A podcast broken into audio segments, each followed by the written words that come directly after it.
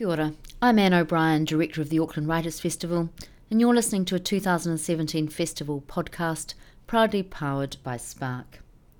Auckland University Emeritus Psychology Professor and Rutherford Medal recipient Michael Corballis has spent a career researching the human mind. In his new book, The Truth About Language What It Is and Where It Came From, he takes on Noam Chomsky and Stephen Jay Gould to argue that language evolved much earlier than generally assumed. He put his case to Siouxsie Wiles. We hope you enjoy this session. Welcome, everybody. Good morning. So, this is the truth about language. Uh, my name is Dr. Siouxsie Wiles, and I'm a scientist uh, and lecturer at the University of Auckland. So, before I um, introduce the star of the show, there's some housekeeping things I have to do. Um, so, the first is to ask you to double check that your phones are on silent, please. Uh, we don't want any phones ringing and inter- interrupting us. Um, and yeah, you don't have to turn them off because the festival would actually quite like you to be using social media to share your thoughts about the session. Um, preferably, only share them if they're nice. Uh, If you don't, just leave it. Nobody needs to know. Um, but do be considerate of your fellow audience members uh, when you're when you're using your social media. Uh, I'm also asked to tell you that this is not um, an audience participation session from the very beginning.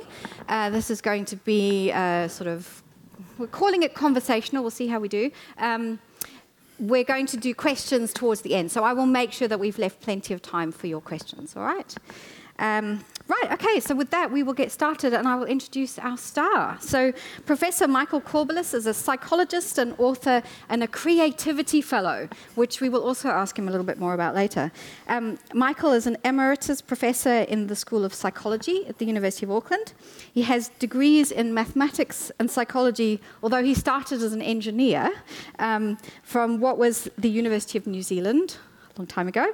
Um, and he also has a PhD in psychology from McGill University, where he taught for 10 years before returning to New Zealand and the University of Auckland, where he has been ever since. He's had a very long and successful career as a scientist, um, which continues to this day. In 2002, he was made an officer of the New Zealand Order of Merit. And last year, he won the Rutherford Medal from the Royal Society Te Aparangi, which, is, which was for his foundational research on the nature and evolution of the human mind. He's written several books. His latest is The Truth About Language, which we will be talking about now, um, which was published this year by Auckland University Press. So please welcome Michael.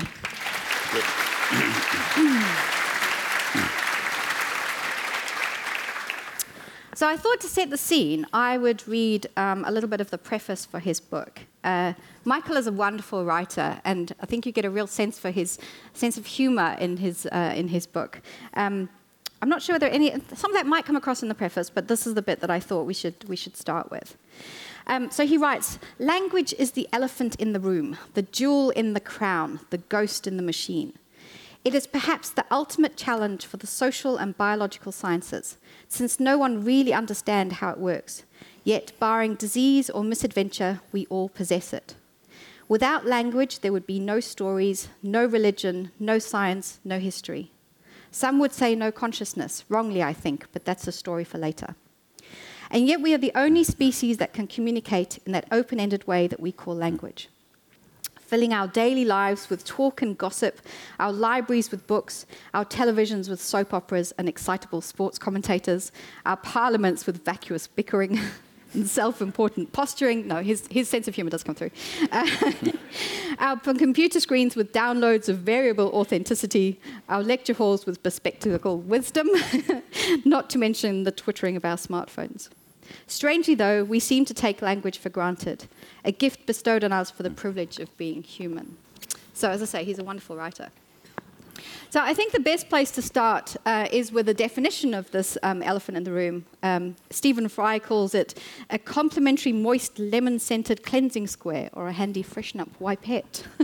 so, Michael, would you like to start by defining language for us, please? Uh, I don't think I can do it better than Stephen Fry did it, actually. Um, language, I think, is simply a way of sharing what's in our minds or sharing the non present. I think the important thing about language is that we can share with people things that are not right in front of you.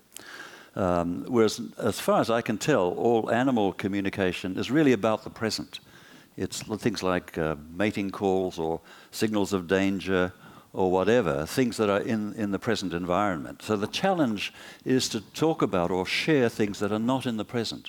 And by that I mean the past, things that happened in the past that are not in front of you, things that might happen in the future, but perhaps more importantly, stories.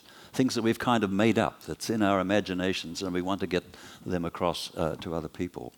So I think sharing is, is, is very important uh, as a, in a social species like ourselves. And the critical feature, I think, is that it's the non present, talking about stuff that's in our minds, but not, that is not in front of us.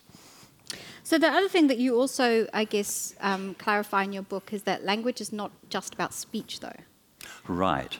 So, there are many ways, of course, to share what's in our minds. Uh, we can do it with speech, uh, we can do it on our little cell phones, we can Twitter it, uh, and we can also sign it, because we now know, I think, that sign language is uh, just as much language as speech is. So um, the, ch- the challenge is, is, to find a way to get what's in our minds across. And there are actually many ways to do that. And in a way, the history of the human species is, is a history of different ways of communicating. Uh, if you think about not just uh, signing and speech and gesturing, uh, if you think about the uh, invention of the computer, uh, so in a way, we've been able to make enormous progress through sharing, through the variations in how language works. So, in your book, the first truth that you write about are the origins of language. And this is something that you and uh, an American linguist called Noam Chomsky um, have got rather different ideas about. Um, so, I guess, can you start by telling us maybe what those two hypotheses are and, uh, and the evidence for them?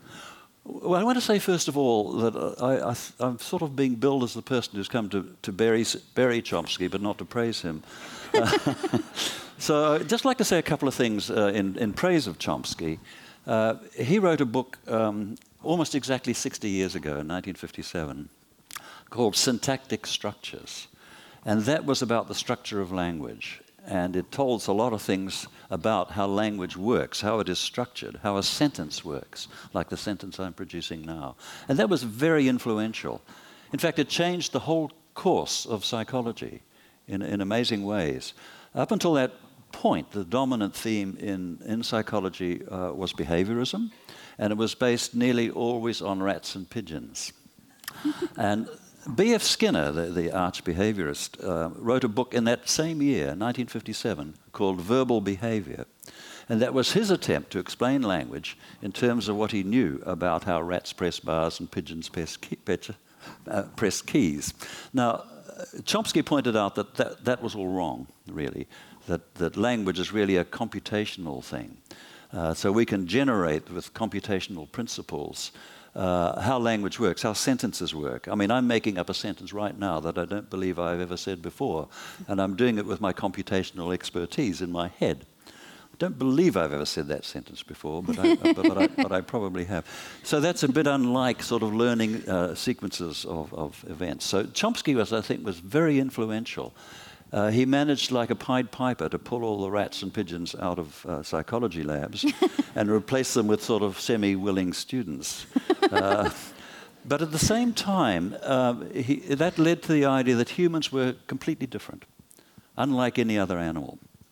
So Chomsky has the idea that, that language was bestowed on humans and only humans. In his most recent writing, he said that this happened within the last 100,000 years which is just an eye blink of time, in, in, even in, in hominin and human evolution. So he even says that it was bestowed upon a single individual. Uh, uh, it's a bit of an exaggeration, even in his terms, but he called this individual Prometheus. Uh, it's very biblical. Remember that in the Bible, uh, language was given to, to Adam, well, Chomsky bestowed it on this person he calls Prometheus. Is I don't know who he talked to, by the way. So yeah, the, the idea that this was sudden. So, but is Chomsky religious? I don't believe so. Okay. No, I, I, don't believe he really had, he may have had it in mind, but certainly not in writing, any connection with the biblical story. But it's got remarkable parallels. And it's a story that goes right through history, the history of philosophy and the history of religion, that this thing happened to humans and only humans. So, I mean, Descartes, for example, in the 17th century, thought that, um, that language proved free will. Precisely because we can, we can make sentences we've never made before. We have perfect freedom to construct these things. So, right through history, uh, language has been regarded as something that only humans have, maybe that makes only humans conscious, makes only humans have free will. And I think Chomsky bought right into that uh, argument and still does. Now, of course, that's a great threat to the Darwinian theory of evolution, which says that everything happened incrementally and gradually. So, part of my, my, my mission, if you like, is to try to explain how language might have come about through natural processes rather than through a miracle. So let's talk about some of those natural processes then. Um, I guess where do you start, or do you work your way backwards? Well, I guess you have to. Well, you have to. You have to sort of work your way backwards, uh, starting with what language is, and then try to find out what uh, um, might exist in other species, particularly chimpanzees and, and bonobos. I mean, we share a common ancestry six million years ago, and one of the tragedies, of course, is we really have nothing in between because we're a rather murderous species, I think. so there have been something like uh, 20 different species of, of hominin. That's the line that split from the chimpanzee line. Uh, and we're the only ones left. So there's no other kind of hominin, uh, Neanderthal or uh, sap, um, Homo erectus, the various other, the Australopithecines, that we can, we can actually ask. So we have to try and figure out what happened in that gap. But we also, of course, have to look at, at great apes and monkeys and other animals to see if we can see where language might have come from.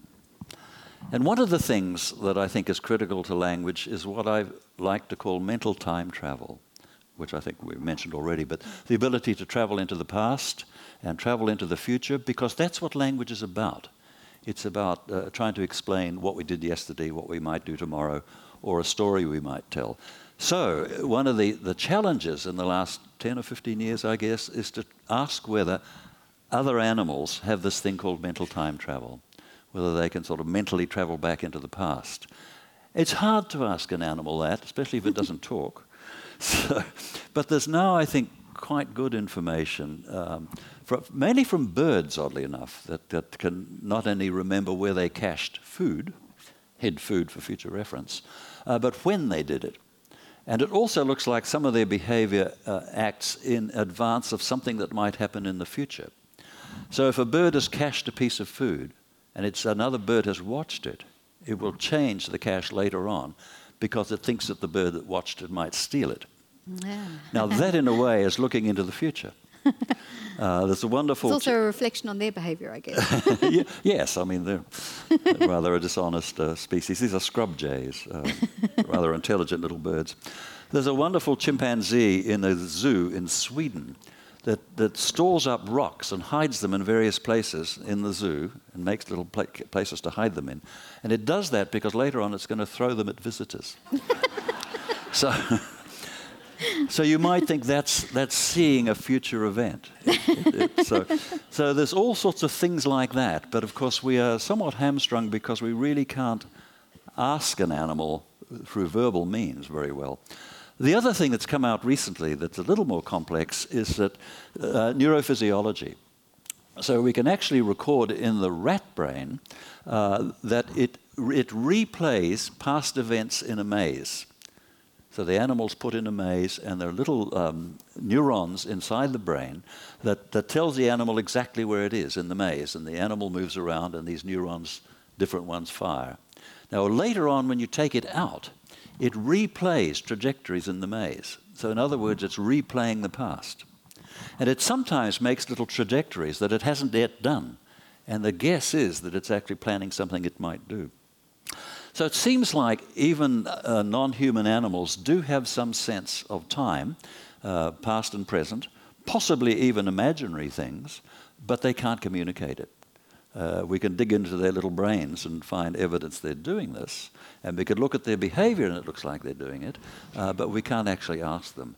So, what we seem to have developed over the last six million years in humans is the ability to share some of this stuff. I can tell you what I did yesterday. I can tell you what I did on my last trip to Europe. You'll be bored stiff, but I can do it. uh, and I can tell you what I might do tomorrow. So that's, um, the challenge is to explain how that came about. But I think the actual thought processes are not that novel. Chomsky thinks even the thought underlying language became symbolic about 50,000 or 100,000 years ago in a single move. So that suddenly we were able to think symbolically, and archaeologists call this the Great Leap Forward or the Human Revolution, and sometimes they call it the Big Bang. So there was this idea that in our own species, within the last, we only been here for 200,000 years. You've probably forgotten that, but that's the amount of time that humans, as we understand it, have been on the planet. But even within that time, 100,000 years ago, the idea is that there was this big bang that gave us this whole new way of thinking symbolically. And so I think uh, I don't like that because I don't, I don't think it fits with how Darwinian theory works. So I think what happened was gradually we built up the complexity of the ability to think about things that are not present, uh, but only in the last six million years or so have we invented ways to communicate it. So the other thing that you say is a prerequisite um, for language is the theory of mind. So the access Right. to what others are thinking and to what others are feeling. So I guess can you tell us a little bit about that and and maybe again, so where do we sit in terms of the scrub jays and, and various things like that in, in that spectrum? Theory of mind is, is difficult. The ability to imagine what other uh, people are thinking or other animals are thinking. Um, actually, animals are quite good at it in terms of empathy. Uh, Frans de Waal, who's a, quite a well-known biologist, behavioral biologist, has lots of examples of, of empathy in animals, understanding their feelings. I think somehow uh, we've evolved that a little bit further so we can understand what other people are thinking, not just how they feel, and perhaps understand their beliefs uh, and so forth. So I think that's very important to language because language is actually very crude. Uh, it, it skims along the surface of thought, and I can't really communicate with somebody unless they, I know what they're thinking. So I kind of think I know what you're thinking now in order to be able to sort of get the ideas across so that and that's quite something being in the dark as well. uh, There's a wonderful, there's, in, in the book there, I think I have a, a record of a conversation I overheard in a pub in northern England. And I walked into the pub, and there were a number of old guys there, and they were leaning against the bar, and one of them said, I. And there was a, pe- a period of silence, and another one said, I. and there was a bit more silence, and another one said, Yep. and then another one said, I. And they were talking about me. So an awful lot of language is actually unstated. So what language does is a way of sort of priming people's minds and sort of sh- sharing in that fashion. Um, so it's not. It's, language is very seldom explicit. Uh, look at legal language where they try to make it explicit and it's unreadable. so, uh, so we need theory of mind in order to be able to communicate. We also, of course, the theory of mind allows us not only to travel in space and time, but it allows us to travel into other people's minds. And I think that's the essence of storytelling. Once you have the ability to travel in time and the ability to sort of go into somebody else's mind, you can tell stories from the points of view of other people. And that's, that's actually very valuable because it sort of helps us understand how other people think. It helps us understand the social world. Uh, I've got a nice quote here in the book somewhere from Ian Rankin, who points out that the perfect uh, individual for, eh, for sort of exploring social life is a detective. So, and he mentioned this in his talk last night that uh, uh, detective fiction is partly uh, fascinating for that reason, in that it takes you into all sorts of places you don't normally go and teaches you about the world. And the, the third ingredient, that there's mental travel in space and time, there's travel into other people's minds, but there's also a kind of randomness, which I like to call uh, mind wandering. So sometimes the stories we tell kind of uh, have a random component, and that leads to the creativity of storytelling. Actually, so that reminds me. Um, if we go back to your uh, creativity fellow, Oh. what, what is that all about? Who, Uh, who was it bestow, bestowed upon you Well, by? the university, uh, for some reason, decided to make me the second university creativity fellow. This is the University of Auckland. the University of Auckland. Who was the first? Uh, there was a, the, what happened was that there was a, I've forgotten her name, but there was a woman who came out from the US who'd done brain imaging on creative people. And so everybody got very excited about creativity. Uh, and, and she was the first creativity fellow, and she was to go back to the US and take more creativity, crea- creative people, stick them in a scanner and see what happened in their brains. And I don't actually think that happened. uh, anyway, they decided they should have another creativity fellow, and it came about, I think, because I wrote a book a few years ago called The Wandering Mind. And I made the terrible mistake of calling the final chapter The Creativity of the Wandering Mind. And somewhere in, in, the administration, they picked up the word creativity. so there I was. I was the creativity, a rather uncreative, by the way, creativity fellow. So actually, that leads me to my next question. Um, so you've talked a little bit about the sort of storytelling and stuff, um, and the and this uh, sort of creativity. So do you have any plans to write uh, any um, fiction? Well, I've thought, I've thought about. It. I don't think I'm. I don't think I'd be very good at it. but partly being an academic all my life, you feel compelled to reference everything. Yes. And one of the terrible things about that book, it's got pages and pages and pages of uh, of references, because you don't feel comfortable as an academic unless you've mm. somehow got a, a reference to the literature and what, what you're what you're trying to say. Somebody actually asked me why there were so many uh, references in the book, and I said, well, actually, it's because I'm old. Okay, so actually, um, this this is a this is a comes sort of more or less leads on, but it's a question from my daughter this morning. So, when uh, when they were asking, you know, when we were discussing what we were going to do today, and and I revealed this was what I was doing today. Um, she picked up your book. So we were asking, did she want to come? And we picked up your book, and she read the first sentence on the back cover. And so the first sentence is. Um, while birds can chirp and monkeys can chatter, only humans possess the extraordinary power to tell stories. And she stopped there, it carries on, but she stopped there and she was like, How does he know? how does he know that birds aren't telling stories? So. so I guess, how do we know they're well, not telling First stories? of all, can I implore you not to, if you buy the book, not to give it to your 10 year old daughters? Well, you know, we don't really know because we don't quite know. A bird song is a, is, is a really um, critical one in a way because birds have very complicated songs that go on and on. Uh, but they, they don't seem to have the variability that you would expect from a conversation. But perhaps they don't have much to talk about. I, I don't know. I, the assumption I think that I have is that they're, re- they're really talking about the present. They're advertising themselves as being there, they're having mating calls or whatever. Uh, so they're not probably revealing what they did yesterday. But of course, I may be wrong, and I really don't know how we were going to find out. Mm. We know that in the hippocampus of the rat, this is I was telling you a little while ago, that it's replaying a past event. Uh, but we only know that by put, putting an electrode in and, and, and figuring that out. So there's no evidence yet, I think, that any other species actually emits sounds or gestures that go back to something that it's done in the past or something that it's planning to do. Uh, so I, am Chomskyan insofar as I, I, don't think the birds are telling stories, and I don't think it's language in that sense. Uh, but who knows? Maybe wrong. Your daughter may be right. okay, so speaking of stories, um, what's your favorite genre of stories? Well, um, I guess I, am kind of hooked on detective fiction, as, as mo- most people are. Partly, I, uh, when I try to justify it, I justify it in terms of what Ian Rankin said, because it takes you into, into places you might other, otherwise never go.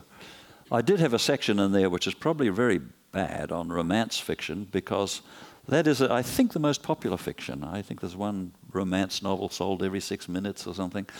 Um, so. Um, but I'm not sure that I got it right.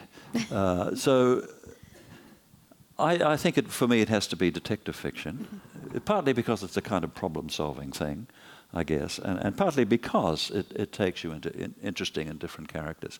And it also presumably teaches you how to do perform crimes. okay, so you've led us on the story. We've talked a little bit about the, I guess, the, the Chomsky version of a, a, divine intervention, maybe not a divine intervention, but an intervention of some sort. Um, we've talked a little bit about the mind wandering and the importance of storytelling. So I guess the the final section of your book really covers um, sort of how how language evolved to be this telling of stories. So I guess can you tell us a little bit about the two kind of main ideas for how that happened? Where where did it come from? I guess. So what, in order to tell what's in your mind, you have to have an output system some way of, of generating in your behavior or the sounds that you make, uh, a way of representing what's in your mind. Uh, so, of course, you have to have ways of representing the different concepts in your mind, the names of people and things and places and so forth. Uh, so, but you need a system to do that. And I think the natural way that system emerged is through gesture, uh, through bodily movement. So, the other thing that I try to push in the book is the idea that language began as a gestural system, uh, possibly initially as a kind of pantomime. So, if you want to uh, explain to somebody what you did yesterday, you pantomime it. Um, and that probably then also uh, comes a kind of manual system because one thing about humans, of course, is that we are fully bipedal, which means that the hands are freed for intentional movements. And we can do lots of things with our hands. In fact, we still do it while we're talking. um, and so the hands are a very flexible instrument for, for mapping onto our thoughts. So that's why I think it probably began as a, as a gestural system, a so, bodily movement system. So it began as a game of charades. Yes. Right? Yes, indeed. So mm. actually, having played charades many times, I can kind of see how we might have progressed from that. Yes. the need to progress yes. from that. It's a terrible game, isn't it? yeah, yeah, okay, exactly. but mm. so you say that, um, so essentially walking upright freed our hands and we didn't need to use them to move anymore. Right. Okay, so what's the next step? So we start to use them to pantomime. Yes why do we progress from that? So we, we, we, do more than pantomime, of course. I mean, you can you can uh, uh, you can pantomime walking, but you can also make walking with your fingers. I mean, you can do things with your hands that are not directly a pantomime. So you can use um, the hands to sort of uh, make shapes and so forth. Uh, you can use it to point to point to things. Uh, so the hands probably come first, in my view. Um, but then, of course, I think it probably, you've then got to explain how it became speech. And one of the problems that I've had in trying to develop that is to explain how it went from a visual mode, hands, to a, an auditory mode. How could such a dramatic step have taken place? I think it probably went via the face uh, because um, the face is also fairly expressive. So you can kind of make facial movements to go along with, uh, with manual movements. And I think speech is the ultimate facial gesture. So, what, what speech is, is gesturing with your mouth. You're moving your tongue and your larynx and your lips, uh, and th- they are gestures. But the problem is, how do, you, how do you get the audience to perceive those gestures? And the way you do that is you run sound through it. So the, the vocal system runs sound through the mouth, and the sound varies as a function of the gestures you're making. So you can uh, with your lips, for example, you go ba, pa, um, or your tongue is involved, it alters the sound, and that's what we call speech. But I think it's still gestural. And I think it went from the hands to the face to the mouth in what I call a process of um, miniaturization. So it was much more efficient in the long run to use the mouth, because then your hands are freed up again, uh, so we, we evolved the capacity to use our mouth to make all these gestures to refer to things in the world, or things we did yesterday or tomorrow or whatever. Now, it, it, initially, it has to be carried by what you might call pictorial representation. So, a, uh, a pantomime actually sort of repeats an action that might have happened, and it's pictorial, you can understand it. Um, but over the course of time, it becomes what we call conventionalized. So through society, we learn that certain gestures respond to certain things, even if they don't look like them. So we, we through um, conventionalization, we, we learn that different sounds that we make are associated with different objects or actions in the world. That has to be carried by society. It has to be, so it's no longer pictorial, but it's still, that's what we do. Actually, and you see this happening. So as you're saying this, I'm thinking of games that uh, that I play with my family, where you know you might have like we've got a we're big fans of Lego, and so we play these sort of creationary games with Lego or you know drawing things, and you get at a certain point during the game, you get to the bit where somebody can just start putting two blocks together, and that's it. You've, your partner has got it because it's almost like you're on the you know, yeah, you you you're starting to do the sort of miniaturization thing. That's a lovely yeah. example. I wish I'd known about it. use that one. yeah, I, I can. it also happens, by the way, in sign language. Mm. There's now some sign languages that have developed in signing communities only over the last few decades, and they start by being very pictorial, and they get more and more conventionalized and simplified. So there's a natural process, I think, in. in, in and uh, you talk about some of those in your book, actually. Yeah, so yeah. Can, can, you describe some of them? Because they're really they're I hadn't really thought about them until I until I read them. You know, They're I can't quite remember the detail, but there's one that refers to the home or something. Yeah, I forgot. You have to find, it. I will find them. You carry on talking. I will, I will find these examples. So, so, uh, so sign language itself becomes much simpler uh, and, and more efficient, but less pictorial. And of course, speech itself is, has virtually no pictorial uh, component. A little bit, by the way. I mean, some words have a kind of pictorial notion, like the word you. You, you stick out the tongue and say you or me. Uh, so you points forward to the person you're talking to, and me is back to yourself, me. Uh, and there are lots of sort of examples of that in speech, but they're not good enough to carry the message, which means that we can't understand other people's languages. And I think the other thing about converting it to speech or conventionalized forms is it then becomes secret. So uh, our language is secret from all uh, people who have all other languages. So it's a kind of bonding mechanism uh, whereby we keep foreigners out because they speak funny, uh, and we uh, can only communicate with people in our own group. And that's why I think there are 6,000 languages in the world. Uh, it's partly a bonding thing, but partly a secrecy thing, and quite dangerous in some ways, I think. So, as a species, we are not only social, but we're antisocial in the sense that we sort of keep other groups separate from ourselves. I found the example. Oh. Page 144. Oh. That. So this is the good thing about a scientist writing a book. It's because there's an index.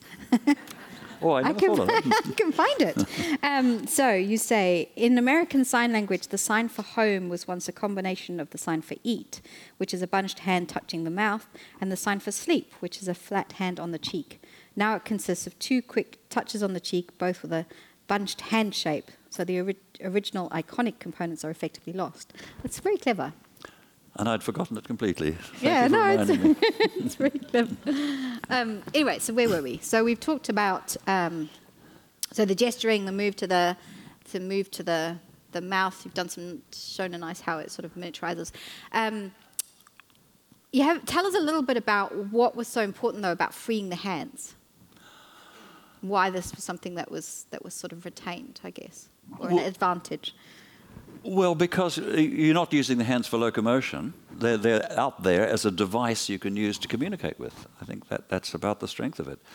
But in your and book, you also said- have a sort of intentional control. I mean, you have a perfect control of what you do with your hands, with your fingers, and so forth. So they're a wonderful system for creating different movements to represent the different things that are in our heads. but they're also now free to Yep. start building things. Yes. So Well, that, that, that's right. So the, the other question about how language re- relates to tool manufacture and tool use. So uh, once you get language out of the way of the hands and into the mouth, then you can use the hands for constructing things. And at the same time, of course, you can explain with the mouth what you're doing. Hmm. So I think it's a wonderful combination in a way. So tool use, the other aspect of human uh, existence is the capacity to make things. And that's just as generative, uh, if you like, as language is. So uh, we're able to sort of manufacture vast numbers of things, just as we're able to use vast numbers of words and ideas. So I think the, the freeing of the hands, uh, first of all, allowed us to communicate gesturally, but when we replaced it with speech, or mostly replaced it with speech, here am I gesturing, um, then the hands could be freed up for all sorts of other mischief. Um, so you didn't really uh, talk about the gesturing, which is very much your um, clearly how you believe this uh, this comes along. But I guess the other the other uh, line of thinking is that it comes from sound rather Yes, than yes, gesture. yes. Mm. So can you tell us a little bit about that and why you think that's what the The, the alternative is? theory is, I mean, animals make lots of calls, birds make lots of sounds and sequences of sounds. So you might have thought that's where, that's where language came from. I think the, the, there are several problems with that. One is it's pretty hard to map the sounds that animals make or we make onto the world because there's not a natural relation between what we're saying and what we're conveying, right? Um, whereas you can, with the gesture, you can convey it naturally. And we can even sort of draw pictures in, in, um, in, in, um, in space with your hands. So that's why I think it's more natural that it began as a gestural system. The other thing is, when people tried to teach chimpanzees to speak, it failed. And the chimpanzees that are now quite good at language do so with gesture. So they quickly abandoned the idea of trying to get um, uh, the chimpanzee to talk. Uh, instead, they first of all they were teaching a few. Chimp- there are only a few out there, but chimpanzees forms of sign language, and the chimps got quite good at that. They weren't good enough to make complicated sentences, but they could sort of get ideas across. And eventually it was done with a kind of iPad. So the chimpanzees faced with it with a large screen with lots of symbols on it. and a chimpanzee kanzi uh, in the US will point to things in sequence uh, to communicate them. So if you just look at what chimpanzees can do, uh, they can certainly emit sounds, emotional sounds or, or uh, calls of various kinds but they can't sort of voluntarily produce sequences to express things they haven't expressed before. So that's why I think that's one reason to think that um, it started gesturally. The other reason is sign language itself, because we natu- very easily and naturally revert to signing if we can't speak. Um, if, if you go to a foreign country and you can't speak the language, what do you do? You, you start gesturing, and you can get your idea across that way. So it's kind of there. I think it was the original way of communicating, uh, but um, we've largely replaced it with speech. So you mentioned uh, the using a, an iPad to, for these uh, chimps to start communicating. Um, what do you feel about? Uh, so we seem to be entering a, a sort of technical technological age where we're doing much more on devices, uh, all our tweeting and our, right. our texting and things. So I guess, are we moving away from the speech and back to the gesturing and what, what might happen? Well, I think language is multimodal anyway. I mean, it, it doesn't have to be speech and it doesn't have to be gesture, it can be done on machines.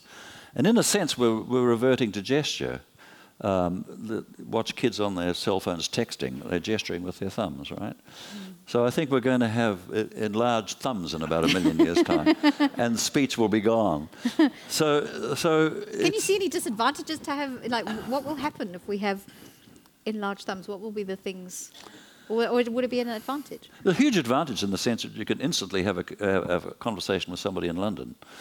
so this distance problem is, is, right. is, is, overcome. So, so speech is kind of um, uh, limited by distance. I mean, right. the telephone helped, of course. Uh, so technology keeps coming in, which enhances our ability to communicate with computers and iPads and iPhones and whatever. And I think one of the big advantages is precisely that distance. We can communicate with anybody, anywhere. Mm. So um, that's, I guess, really the essence of your book. Really, that um, you know, the the, the language is, uh, is sort of biological, the steps of biological, uh, biological steps uh, in time, and that your belief that it comes through gestures, which you've certainly pre- presented a very uh, compelling case for. So I guess um, before we move on to doing some questions from the audience, I have some questions for you, uh, and they're sort of so the first one is really about about uh, you as a scientist, I guess, um, and the research that you've done over your career. What's been your favourite experiments? that you and your lab have done? I know and it's kind of a bit like probably asking you to pick your favourite child, but are there, or maybe not? I don't know. Well, I, I don't know whether I've got a. I'm a bad experimenter. I think. I mean, I lose the data and things like that. I think my favourite area of experiment. For a long time, I worked with, with brain asymmetry. And I got into this game partly because we know that the right hand is controlled by the left side of the brain. And the right hand is the dominant hand when we do things and even when we gesture. Uh, and the left side of the brain also controls language. So it seemed to me a long time ago that there had to be a connection between speech and, and, and manual action uh, because it's the left side of the brain that does these things. Uh, am I allowed to tell a story about uh, my, my granddaughter? I was explaining this to, my, to my, to my granddaughter, who, who, was age seven at the time, and I explained that the left side of the brain is pretty important. It does language, and it also, you know, does meaningful gestures, and it seems to be more involved in tool manufacture. And I said to her, "What do you think the right side of the brain does?" And she said, Oh, she said, it just lasers about. Otherwise, you might be a bit lopsided. Um, so, okay, so talking. Well, sorry, I, I, didn't quite answer your question yet. Uh, I think one of the most pleasing uh, experiences I had in life was, was, testing split brain patients. And these are people um, in the States and, and to some extent in Italy who'd had their brains cut in half. And that was for the relief of epilepsy, cutting the, the main uh, connection between the two sides of the brain. And um, it was for the relief of epilepsy. I mean, uh, in cases, some cases of epilepsy, if they're extreme, they were unable to lo- the, the, locate the focus of the epilepsy. And so they decided, well, we'll cut the brain in half, and that'll stop the brain from seizing as a whole. And in fact, it was remarkably successful, but of course, it leaves you with a person whose two sides of the brain are not in communication. So I was uh, lucky enough to get involved in, in that kind of research, looking, using um, various techniques to ask questions of one or other side of the brain. Probably my favorite experiment was one on, on, on mental rotation. And this is the ability to imagine things in different orientations from what they are. It's a, an act of imagination. So if I show you a particular letter of the alphabet, you can turn it around and see it mm. in its upright state. And we tested that with one of the split brain patients and only his right brain could do it. His left brain couldn't. And that sort of began to show us that, well, the right brain doesn't just laze about. but uh, how, do you, how do you do those experiments? Well, do you really want to know? Yeah, no, yeah. well, yeah, sorry. It's quite, Indulge me for a couple of minutes. How, yeah, how yeah, yeah. do that? Well, the, the simplest way to do is you get the, the, the, the split brain person to fixate on a point then everything that's flashed on one or other side, if you look at my, my face, for example, everything over here is on your le- left, right? so it goes to the right side of your brain, and everything over here goes to the left side of your brain, if you're just looking at me. So we, we flash letters up on a screen, which either go to one side of the brain or the other.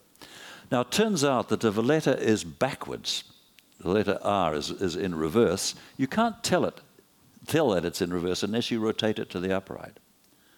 So an upside down eye, so you can't really tell that's backwards. So this is a test of a, people's ability to mentally rotate things in space. Their minds turn it around. So what we did is we flashed letters in, in different orientations, either forwards or backwards, and we simply got the split brain patient to press buttons as to whether they were forward or backward. And they could only do it when they were over here. Hmm. They couldn't do it when they were over there. So the, the left side of the brain, the language side of the brain, uh, was unable to do that, but the non language side of the brain could. So, related to that, you were talking about that reminded me. So, I'm going to go back to Lego and my family again. Sorry about this. Um, I noticed, so my daughter and I uh, build things together quite a lot, and um, we've been sort of freestyling mostly recently, but we used to do a lot of kits. So, when you, everybody must know this about Lego, but you get a set of instructions, and it has where each of the next set of bricks go. And I noticed that we look at the instructions in a very different way. So I place them, I can't remember, we, we, basically do the opposite to each other.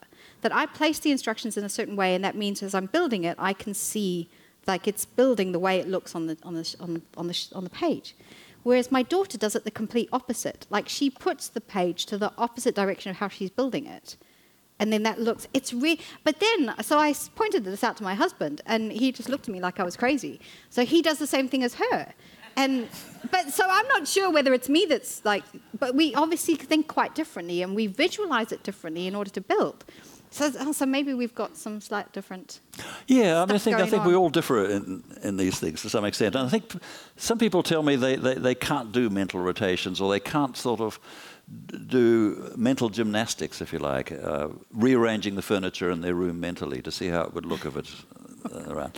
And so I think there's certainly individual differences here. I don't, I can't quite explain what it is you're doing differently from your.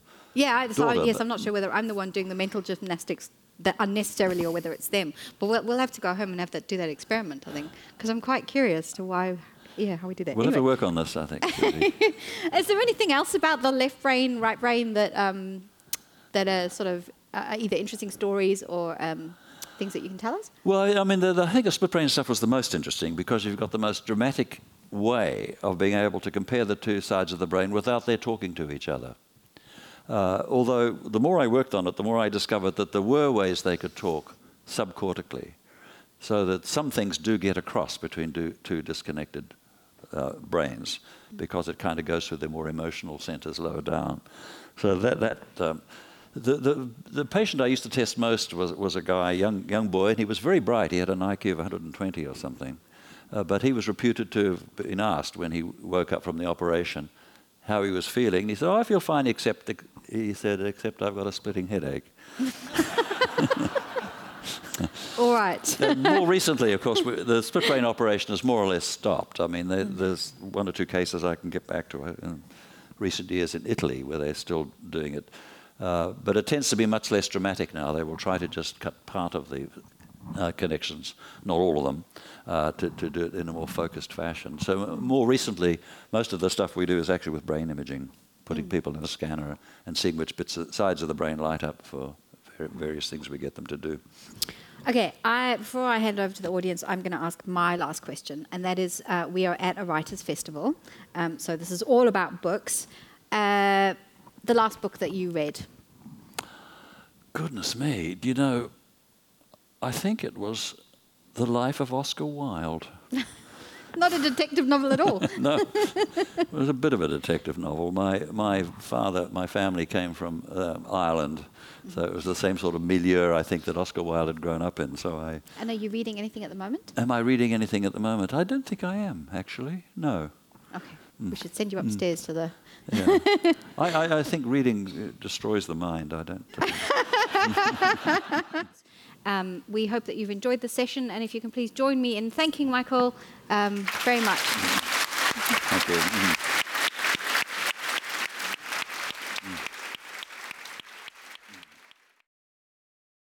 Our 2017 Auckland Writers Festival podcast series is proudly powered by Spark. You can find a range of other talks, interviews, and discussions on iTunes, SoundCloud, and on our website, writersfestival.co.nz.